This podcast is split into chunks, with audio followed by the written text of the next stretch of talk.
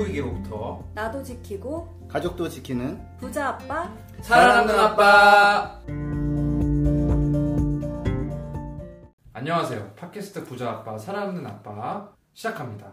기후 변화로 급변하는 경제 산업 구조 속에서 우리들의 가족도 지키고 재산도 지킬 수 있는 방법을 지금부터 알려드립니다. 저는 기후변화를 걱정하는 아빠들과 함께 방송하고 있는 김나연입니다. 저는 승영과 수연 아빠 김지석입니다. 저희 팟캐스트가 벌써 3회를 맞이했습니다. 혹시 2회 방송 다 모니터링 해보셨어요? 저는 뭐 편집 때문에 들을 수밖에 없었죠. 지석쌤은 근데 우리 녹음실 언제 언제 가요? 너무 열악해요. 지금 녹음실이 문제가 아니에요. 저희 보스 이제 국장님으로부터 피드백을 받았는데 저희 셋 다 사무실에서 캐릭터 분명한 사람들이잖아요. 네.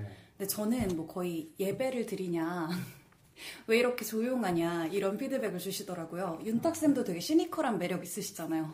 어쨌든 저희 피드백을 주시는 건 너무 감사하죠. 방송을 조금씩 그 개선되는 점을 청취자분들이 느끼셨으면 좋겠고요. 그렇죠. 저희 캐릭터를 그대로 보여줘라 아니 이런 솔직하게 합시다. 솔직하게 좀. 어. 그래서 이번에 또 감사하게도 저희 팟캐스트에 댓글을 달아주신 분이 계세요.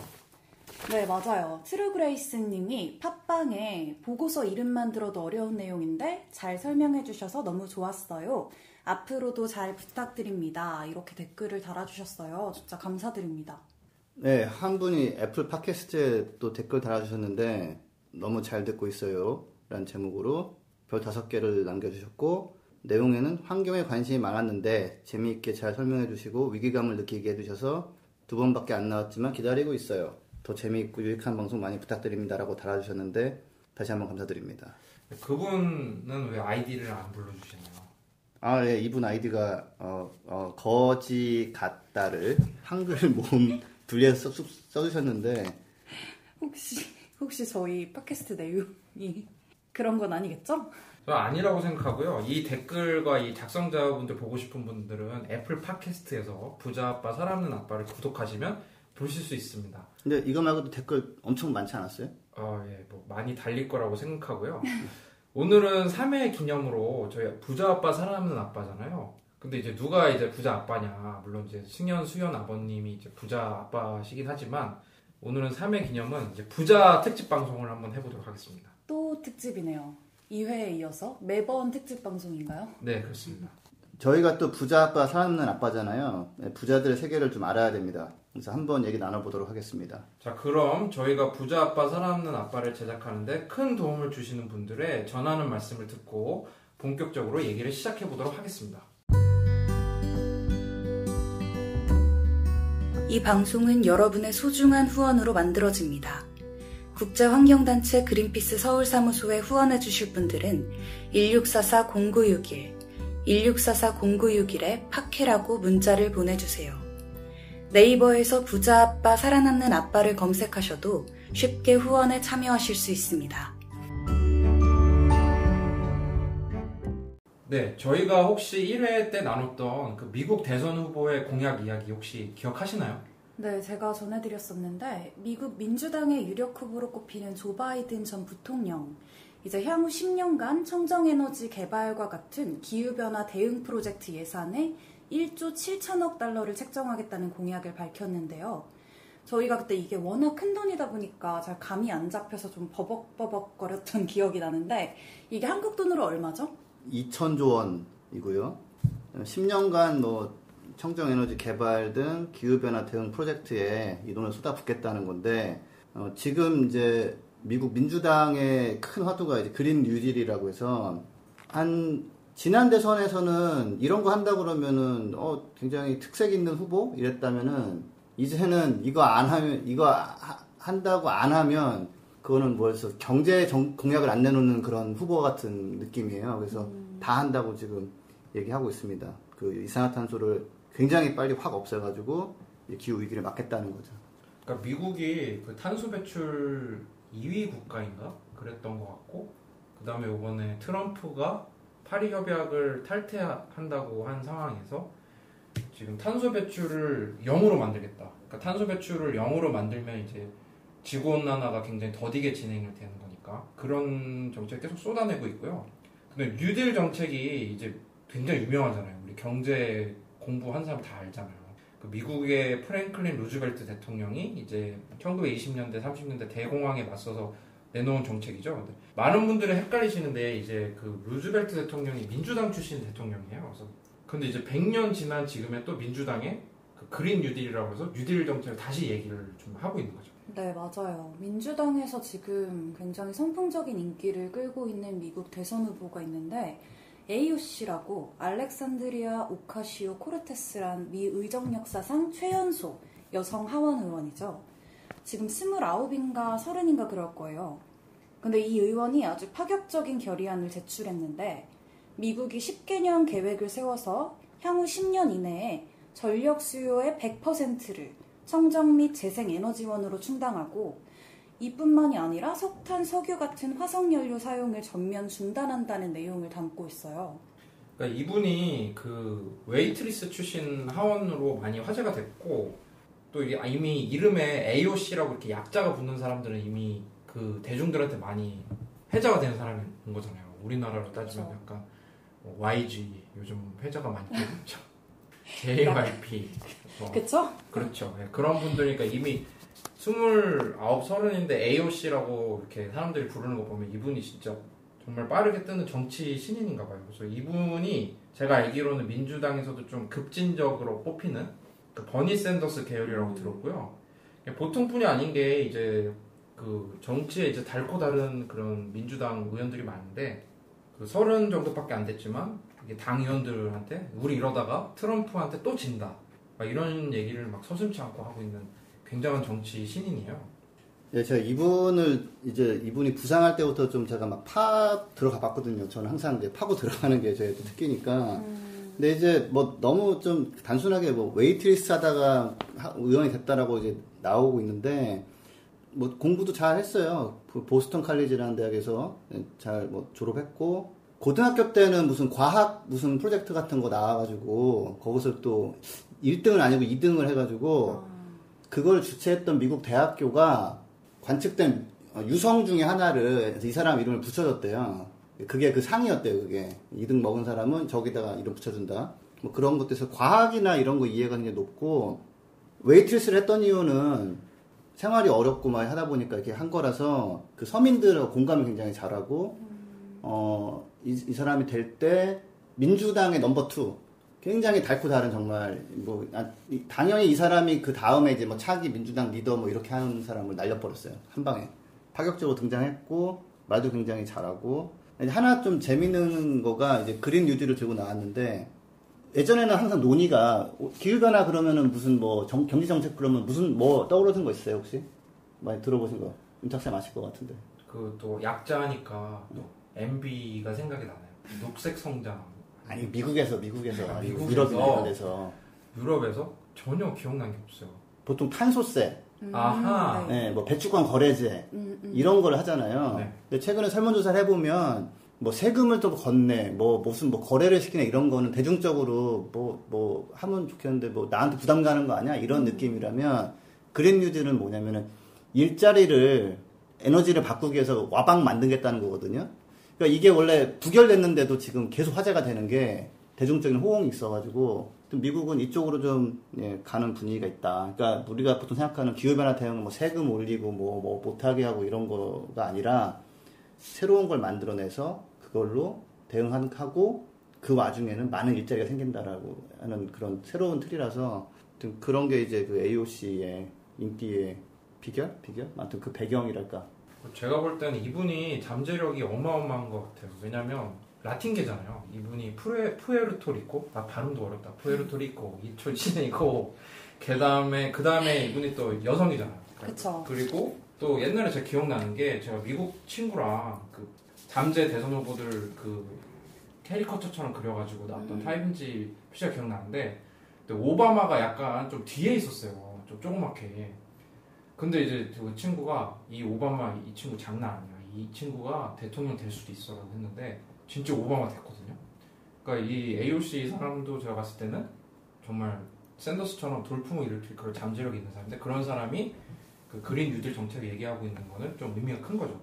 이 사람이 그냥 웨이트리스 하다가 아, 생활이 힘들다. 나 하원의원 나가서 뭐 바꿀 거야. 이렇게 해서 된 게 아니라 석유 파이프라인 공사하는 데가 있었어요. 그러니까 완공이 되면 또 석유가 또 콸콸콸 들어오고 그러면 또 석유 경제가 더 막 활성화되고 이런 게 있어서 그거를 막으려고 굉장히 그 격전을 벌인 곳이 있어요. 그게 XKL 뭐 파이프라인인가 거기를 막는 걸 지원하러 갔다가 그 현장에서 막 그 환경운동 내지는 아무튼 뭐그 지역 활동가들이 막 판판이 막 깨지고 이런 걸 보고서 내가 여기서 이러고 있을 게 아니라 내가 뭘 해야겠다. 그래서 결심한 계기가 그 기후 위기와 관계가 있는 그 석유 파이프라인 공사 저지 활동에서 출발한 사람이에요. 사실 그 네. 파이프라인 저지 시위는 그린피스도 연관이 있잖아요. 그렇죠. 그린피스가 파이프라인 관련해서 그 많이 아직도 하고 있어요.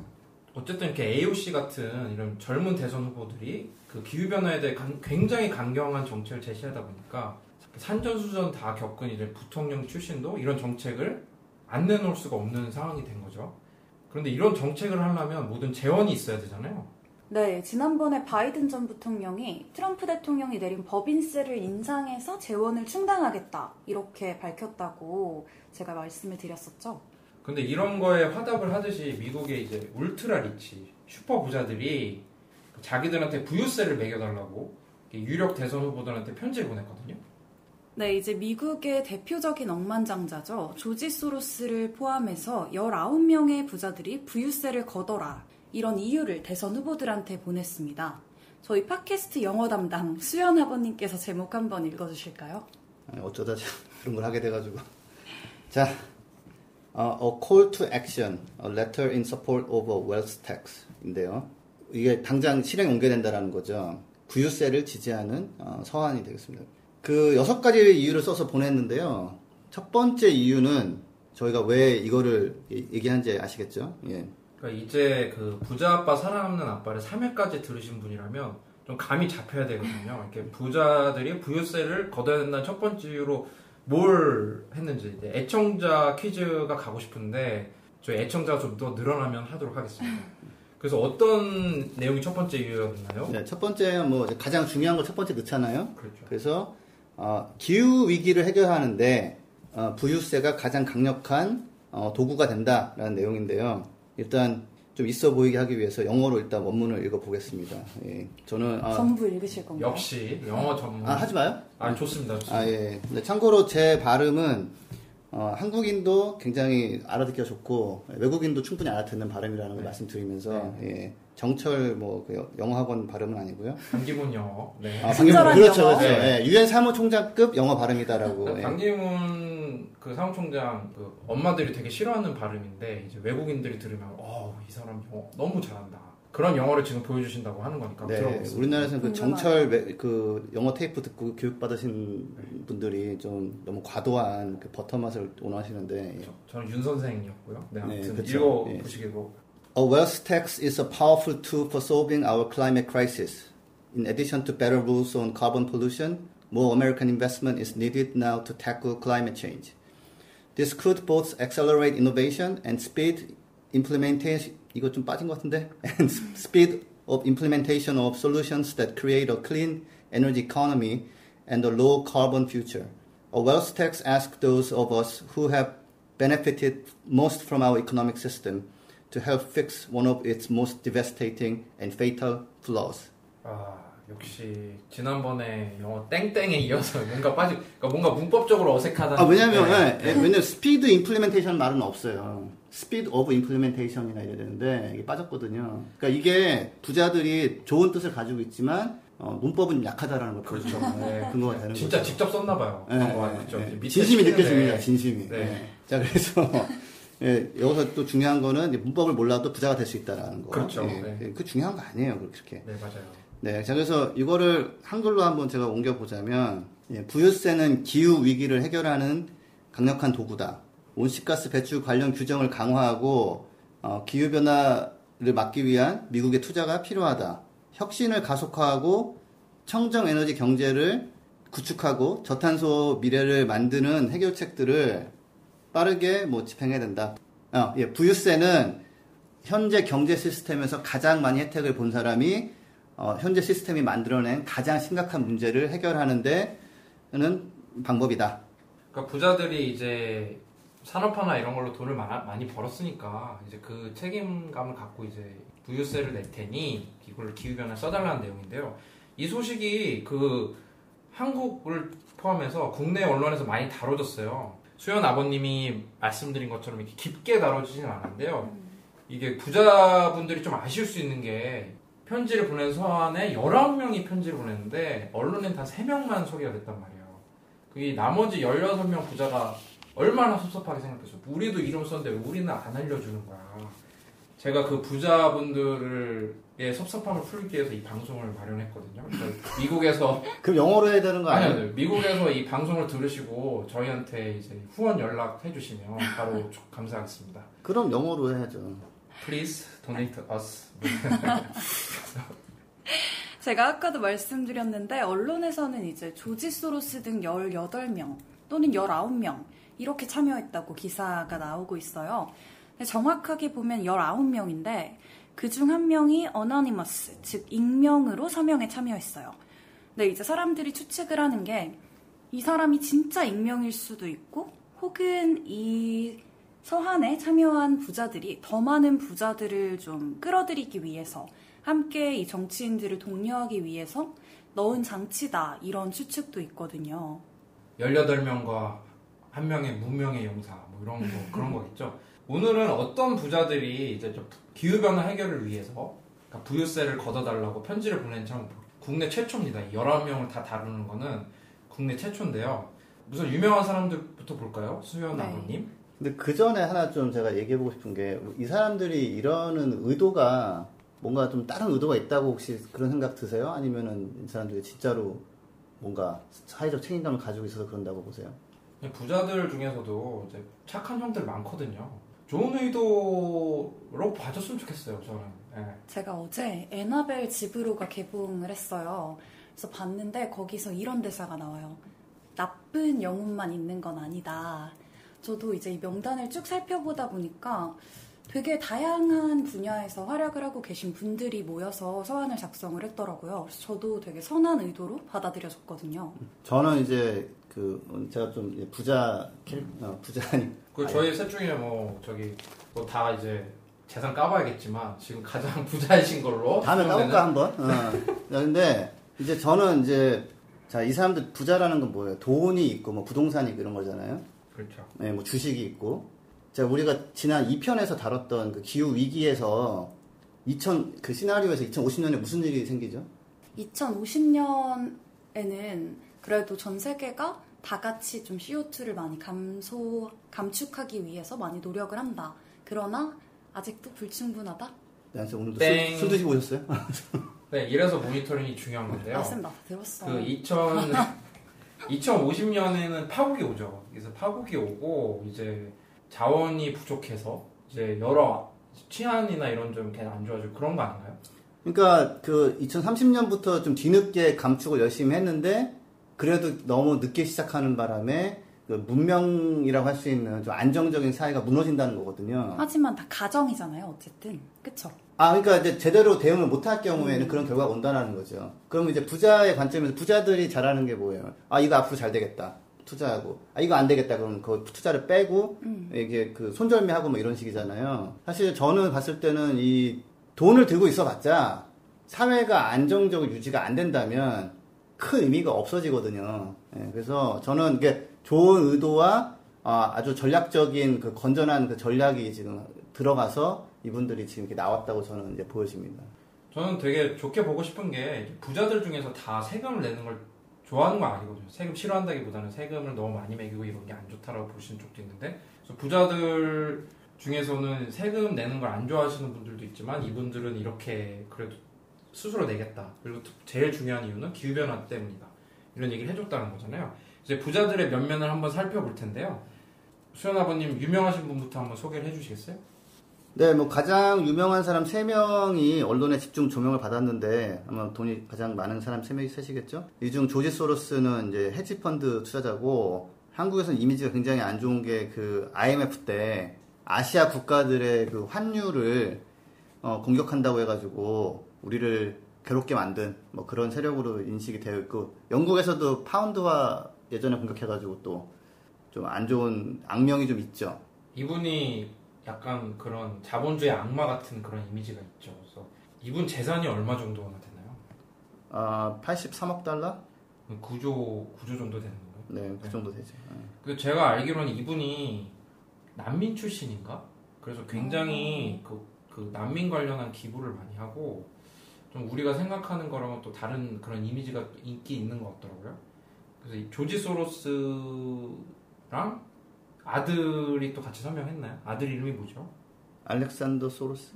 보통 이제 부자 아빠가 있는 집은 보니까 이 아드님은 이렇게 약간 재단 같은 걸 하시는데 이분도 좀 재단을 하는 것 같고 그리고 또 유명한 분이 또 누가 있었나요? 네. 어, 또 이제 많이 알려진 분이 크리스 휴즈라고 페이스북 많이 하시잖아요. 페이스북 공동 창업자도 이름을 올렸는데 뭐 워낙 유명하기는 한데 요즘 다시 화제가 됐어요. 이제 뉴욕타임스에 기고를 했는데 너무 거대해진 방대해진 페이스북을 쪼개야 된다. 이분의 재산이 약 4억 3천만 달러 정도 되거든요. 미국은 반독점법이 워낙 유명하잖아요. 그렇죠. 미국은 그 M&A를 할 때 이 시장을 얼마나 점유를 하고 있는지를 보잖아요. 예를 들어서 뭐 코카콜라가 펩시를 인수하겠다라는 결정을 뭐 법원에서 예를 들어서 없앨 수가 있는 거죠. 예를 들어 그러면 콜라 시장을 다 한 군데가 독점하게 되면은 음, 자유시장 경제 체제가 무너진다라고 보니까 그래서 막 페이스북이 왓츠앱을 인수한 그 왓츠앱이 이제 유명한 메신저 앱이잖아요. 네네. 그래서 그거를 인수하게 되면 이제 왓츠앱이랑 페이스북 메신저랑 이런 독점이 발생하니까 창업자 출신인데 이제 저커버거랑 사이가 안 좋은지 이런 식으로 많이 화제가 됐고 또 유명한 사람이 누가 있었나요, 수영아 분이? 아, 예. 그 다음에 유명한 사람이 이제 디즈니는 다 좀 들어보셨죠. 예. 그 아브가, 아브가일 디즈니라고 월트 디즈니의 동업자이자 친형의 손녀딸입니다. 그 여러분이 뭐 잘 아시는 디즈니랜드 여기도 이제는 재생에너지로 100% 쓰겠다는 얘기를 하고 어, 계획을 발표했고요. 참고로 저기 재생에너지 그러면은 이제 온갖 게 막 떠오를 수 있는데 보통 그냥 태양광하고 풍력이라고 보시면 돼요. 예, 그 외에는 큰 역할을 아직 어, 못한다고 보, 거든요 그래서 그 뭐 뉴욕 타임즈의 작년 10월 9일자 기자 기사를 보면 디즈니가 이제 재생에너지 한다고 태양광을 예, 나무를 막 잘라놓고 거기다 태양광을 디즈니 그 저기 로고 모양으로 미키마우스 로고 모양 놓은 게 있는데 실제로 디즈니가 직접 쓰는 건 아니고요.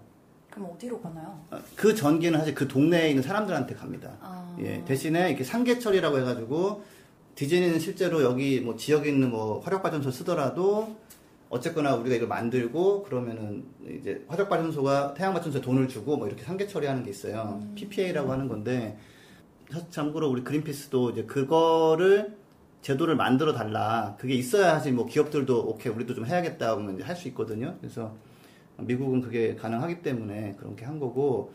근데 그 기사의 마지막 부분에 재밌는 말이 있어요. 그 마크 패닝이라고 동물 과학 환경 담당 부사장인데 거기에 이제 이런 말이 나옵니다. 음, 우리 디즈니랜드 놀러 오는 사람들이 환경이 중요하다고 얘기한다. 그래서 이건 굉장히 우리한테 중요한 문제다. 어떻게 보면은 이제 기업에서 아 기후 변화가 너무 심각하고 중요해서 우리 해야 된다라고 이렇게 말했으면 좀 더 식상한데 이 사람은 그냥 아니 우리 손님들이 중요하대. 그래서 중요해라고 해서 이제 바뀐다는 게 저는 굉장히 뭐랄까 어, 솔직하고 참 좋은 인터뷰였다 생각합니다. 그 디즈니랜드 가보셨어요? 저는 디즈니랜드는 가본 적이 없어요. 어디 어디 말씀하는 거죠? 예, 저는, 저는, 예, 네. 동경에도 있고 플로리다에도 있고 저는 홍콩, 홍콩 가봤거든요. 저는 일본에 있는 거하고 플로리다 가봤어요. 예, 본점 예. 올랜도가 원조 원조고 그렇죠 원조 예. 아 원조에 가셨다는 거예요? 원조 갔습니다. 어, 거기 가면은 정말 디즈니가 기가 막히게 돈을 쓰게 이렇게 해놨거든요. 그 돈이 다 이 월트 디즈니 집안으로 이렇게 간 거죠. 그래서 월트 디즈니의 그 집안의 손녀 딸이 또 이렇게 서한에 함께. 네. 부유세를 내겠다고 서한을 낸 거고 그 다음에 또 어떤 가족이 있습니까? 또 이제 부부예요. MB Associate라고 미국에서 제일 유명한 부동산 업체를 창업한 부부인데 로버트 바우디치 그리고 루이스 바우디치 부부 이 부부들도 함께 참여를 했습니다. 자 이분들 사이트를 가봤는데 정말 미국에 엄청 좋은 그런 집들이 매물로 나와 있더라고요. 근데 이 이제 부동산 중개업으로 많이 이제 좀 유명하신 분들인가 봐요. 그래서 이분들이 했고 그 다음에 또 라이젤 프리츠커 시몬스랑 이안 시몬스 이 두 분이랑 리건 프리츠커라는 사람이 이 서한에 참여했는데 이분들이 알고 봤더니 그 미국에서 굉장히 유명한 부자 집안이에요. 그러니까 음, 프리츠커 집안이라고 이분도 이름에 라이젤 프리츠커 시모스 굳이 이름 middle name에 프리츠커를 넣었잖아요. 저는 이게 시몬스 침대 그분 창업 집안인 줄 알았는데 알고 봤더니 하얏트 호텔 만든 그 집안이더라고요. 그래서 이 집안에서도 서명을 했고 또 어느 분들 계셨나요? 네, 저스틴 로젠스타인이라고 Asana ASANA라고 프로젝트 매니지먼트를 tool을 만드는 회사의 공동 창업자인데 뭐 이분도 페이스북 창업 멤. 그러니까 크리스 휴즈가 좀 좋은 거 있으니까 같이 하자 이렇게 연락을 한 것 같아요. 보면은 음, 이게 그 미국 부자들이 어떻게 이렇게 친하게 지내는지를 좀 볼 수가 있는 것 같은데 또 다른 또 어떤 부자가 있었나요? 루이즈 아놀드 하이어트라고 Chairman of the Stride Rite Charitable Foundation Sperry 그리고 Hush Puppy 저희 이 모모 마트에서 많이 보셨을 텐데 아이들 신발 만드는 한 100년 된 회사 운영하시는 이 분도 함께 참여를 했습니다. 그 다음에 스테판 실버스타인이라고 Innovative Interface 공동 창업자인데요. 이게 미국이 도서관이 엄청 많잖아요. 네. 이 도서관 전자 관리 시스템을 납품하는 업체인가 봐요. 음, 그래서 이분도 이제 하셨고 네, 캐터린 건드라고 뭐 이분은 제 대학 동문인데 아는 어. 분인가요? 어 뭐 뭐 동문회에서 만나면 인사를 하겠죠. 음. 예. 근데 1화 때 고백했던 그분 아니, 아닌 거죠? 고백, 이런 TMI 하지 맙시다. 근데 1화 때 저기 그 승현 아버님이 대학 때 고백했는데 좋은 반응이 오지 않았다. 그 아. 부분. 그거 아무도 기억. 못해 그거 자 그 아픈 상처를 건들지 마시고요 예. 자 에- 에미상 후보 오를 정도로 유명한 다큐멘터리 작가고 같이 이름을 올린 아그네스 건드라는 분은 예, 현대 미술계 유명한 컬렉터고 결국은 또 이제 집이 지방 은행가 집안이에요 예. 어쨌든 금수저 분들이긴 한데 이렇게 해주신 게 좋죠. 그러니까 캐서린 건드랑 이제 그, 그 어머니가 또 이름 올려주셨고 이제 스테판 잉글리시랑 몰리 먼거. 스테판 잉글리시는 미국에서 이제 시민 권리 증진 활동을 하고 계신 분이고 몰리 먼거 이제 이분이 좀 유명하죠. 찰리 먼거라고 워렌 버핏의 버크셔 해서웨이 부회장 따님이에요. 이제 찰리 먼거는 워낙 관련된 책도 많이 나와 있잖아요.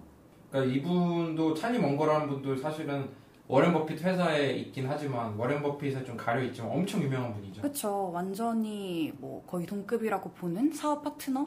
그러니까 2인자 버크셔 해서웨이 2인자. 음. 그 다음에 또 보니까 션 엘드리지라고 이제 Stand Up America라는 그런 NGO를 이끌고 계신 분인데 이 사람이 그 트럼프 대선 때 많이 맞서고 그때 트럼프가 이제 뭐 몰라요 저는 별로 유명한 사람 아니라서 신경 안 쓰고 살아가지고 그 이분은 이제 트럼프 반 트럼프 NGO를 만져, 만들었던 분이고 또 음. 동성 결혼 관련해서 그 활동을 하시는 동성 결혼 뭐 합법화라든지 뭐 그런 내용으로 활동을 하시는 분이고 또 마지막으로 어떤 분이 참여를 하셨나요? 예, 마지막으로 제가 모르는 줄 알았는데 아, 아는 분인데 닉 하나우어라고 venture capitalist고 제가 예전에 이분 테드 영상을 봤거든요. 음. 거기서 그 제목이 뭐 부자 여러 아 이게 여러분들 조심해라 이제 사람들이 곡괭이 들고 쫓아온다. 곡괭이를 예, 들고. 그리고 제가 맞는 것 같은데 TED에서 이 영, 이걸 노- 촬영한 다음에 네. 안 올렸다가 요걸 바가지로 먹고 올렸다고 제가 들었어요. 음. 예, 내용이 좀 그렇다 해가지고 안 올렸다가 항의받고 다시 올렸다고 제가 알고 있는데 최저임금을 그 1시간당 15달러 그러면 우리나라 돈 한 18,000원 정도로 올려라. 그렇지 올리지 않으면 너무 부의 불평등이 심해져가지고 이- 우리들 잡으러 부자들 잡으러 올 거니까 좀 정신 차리고 우리 좀 바꾸 좀 바꾸자라고 그런 거 올렸던 분인데 뭐 이분도 저기 그 아마존이라고 왜 온라인 저 쇼핑도 하고 또 그 외에 여러 가지 사업을 하고 있는 예, 그, 그 아마존의 초기 투자자였대요. 그게 처음에 주식이 뭐 2달러 그러다가 지금 뭐 얼마 천 달러 넘어갔다가 떨어졌는데 아마존 모르시는 분은 없을 거예요. 제프 베조스가 최고의 부자잖아요. 근데 이혼해가지고 지금 많이 줄지 않았어요? 어, 줄긴 줄었는데 그 제프 베조스가 그 아내가 기여분이 엄청날 거예요. 아내랑 같이 창업한 멤버인가 그랬을 거예요. 어쨌든 제프 베조스의 초기 투자자로 힘을 많이 실어줬던 분이죠. 근데 이분도 사실은 집이 좀 워낙 잘 사는 집이었다면서요. 아 이분도 원래는 그 미국에서 유명한 그 친구 회사 그 네. 집안 사람이었다고 해요. 그래서 이분이 아까 그 최저임금으로 많은 그 이슈를 만들었 던 분.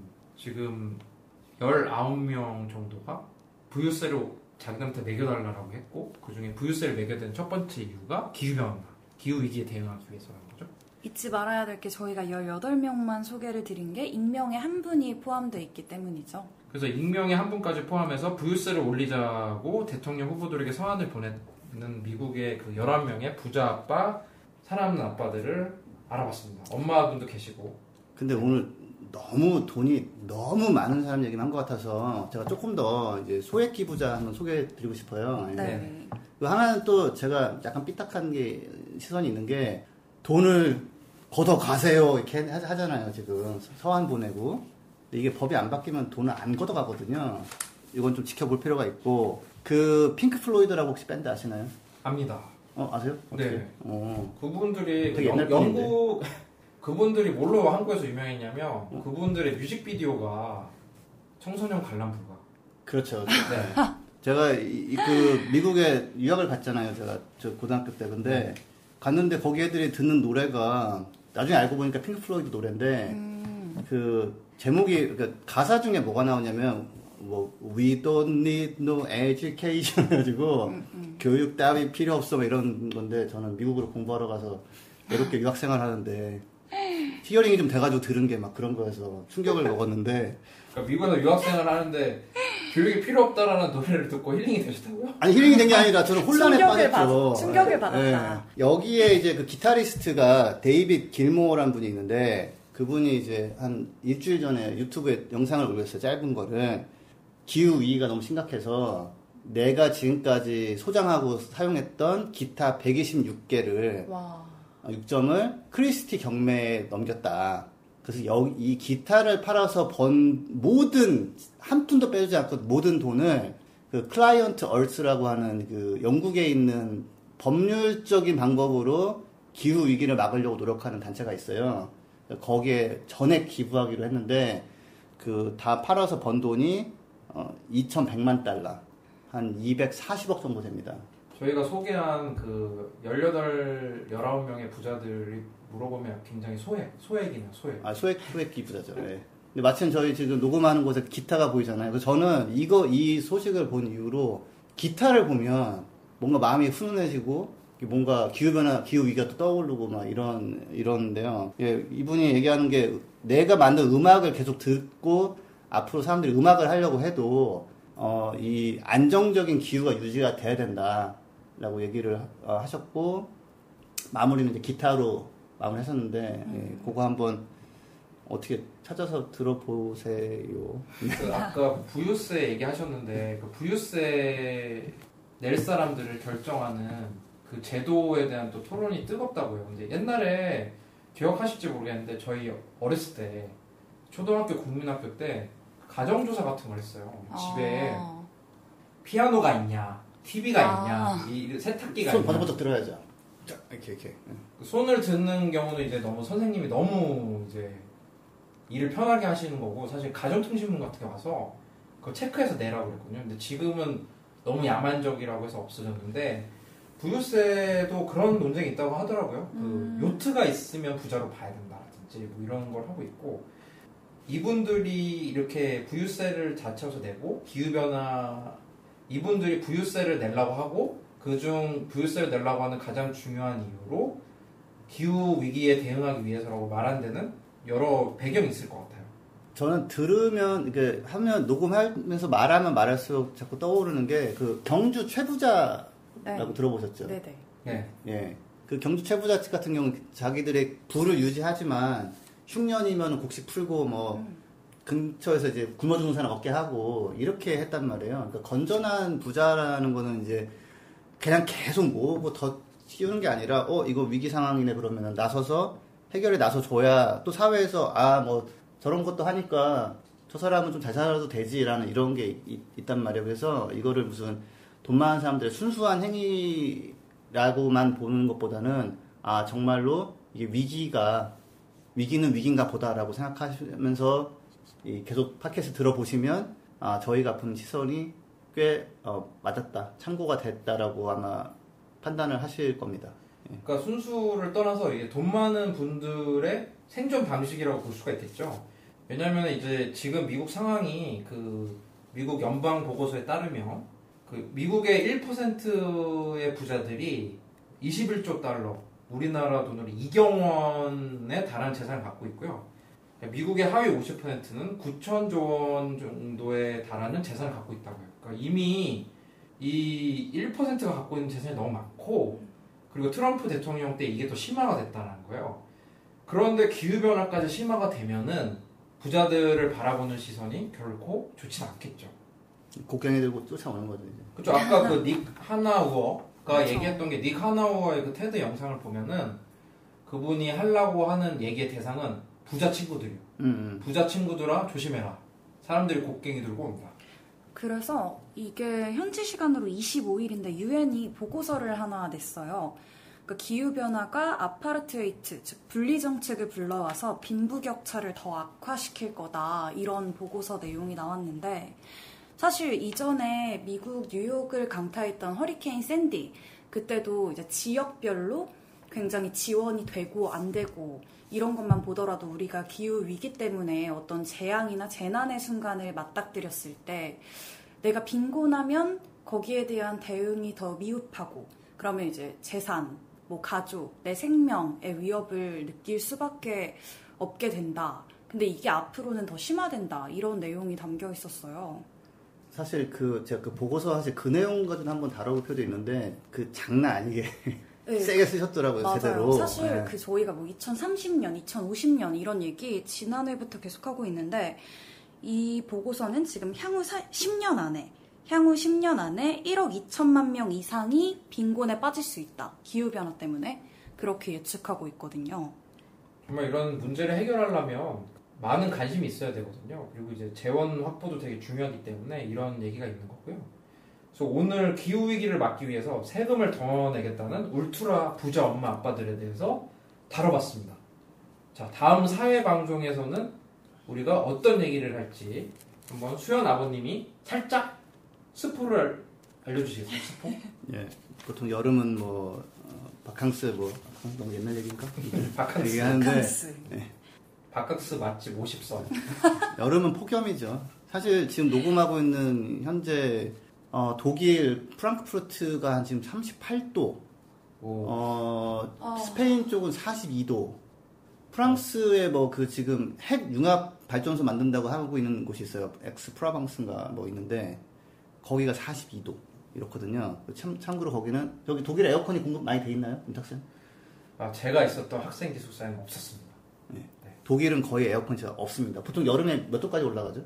별로 알 수도 없었어요. 온도계도 없었어요. 그냥 더우면 어쩔 수 도서관에는 있었거든요. 아... 좀 더 재밌게 얘기하고 싶었는데 잘 안 되는 진짜 재미없네. 아 한국만큼 더워요 안 더워요? 그런 얘기를 해줘야지. 아 이것도 좀 재미없게 얘기하면 우리 옛날 배웠잖아요. 해안성 기후여가지고 한국보다는 시원하죠. 시원해야 되는데 그러니까 시원해야 되는 곳이 지금 6월 어, 지금 말에 38도가 가버린 거예요. 거기 제 지인이 이제 그, 제 페이스북을 좀 하다 보니까 지인이 거기 가 있는, 출장 가 있는데 무슨 학회 때문에 갔다고 하는데 아무 생각도 안 들고 뭐 어떻게 할지도 모르겠다. 막 뭐 죽겠다 뭐 그러더라고요. 그래서 뭐 그 내용을 한번 아마 다음에 어, 얘기해보면 예. 프랑스 사람도 많이 예전에 죽었던 거 등등등등. 예, 그래서 어, 더 이상 스포를 하면 안될것 네. 같아요. 어, 아, 예, 예, 예. 다음, 다음 주가 네, 네. 다음 주를 기대해 주세요. 다음 주는 폭염 특집 방송. 아 너무 너무 하겠습니다. 너무 기대돼요. 어떡하죠? 마음이 두근두근, 가슴이 두근두근. 저희는 아, 폭염 내용 많이 조사해오고 윤탁 쌤은 발음 연습을 좀. 네, 지금 아 너무 힘들. 간장, 공장, 콩, 장장. 발음 다 거기서 거기 거기에요. 나연 쌤은 종이 좀 대놓고다가 마이크 사이에 종이 좀 대지 마. 어쨌든 저희가 좀 더 팟캐스트 음질을 좀 더 개선을 하기 위해 노력을 하고 있고요. 어쨌든 저희가 다 이제 살아남기 위해서 이렇게 하는 거니까 부자 아빠 살아남는 아빠 팟캐스트 구독과 추천 앞으로도 계속 부탁드립니다. 자, 오늘 함께 해주신 두 분께 감사드리고요. 다음 주에 폭염 내용과 함께 다시 찾아뵙도록 하겠습니다. 감사합니다. 감사합니다.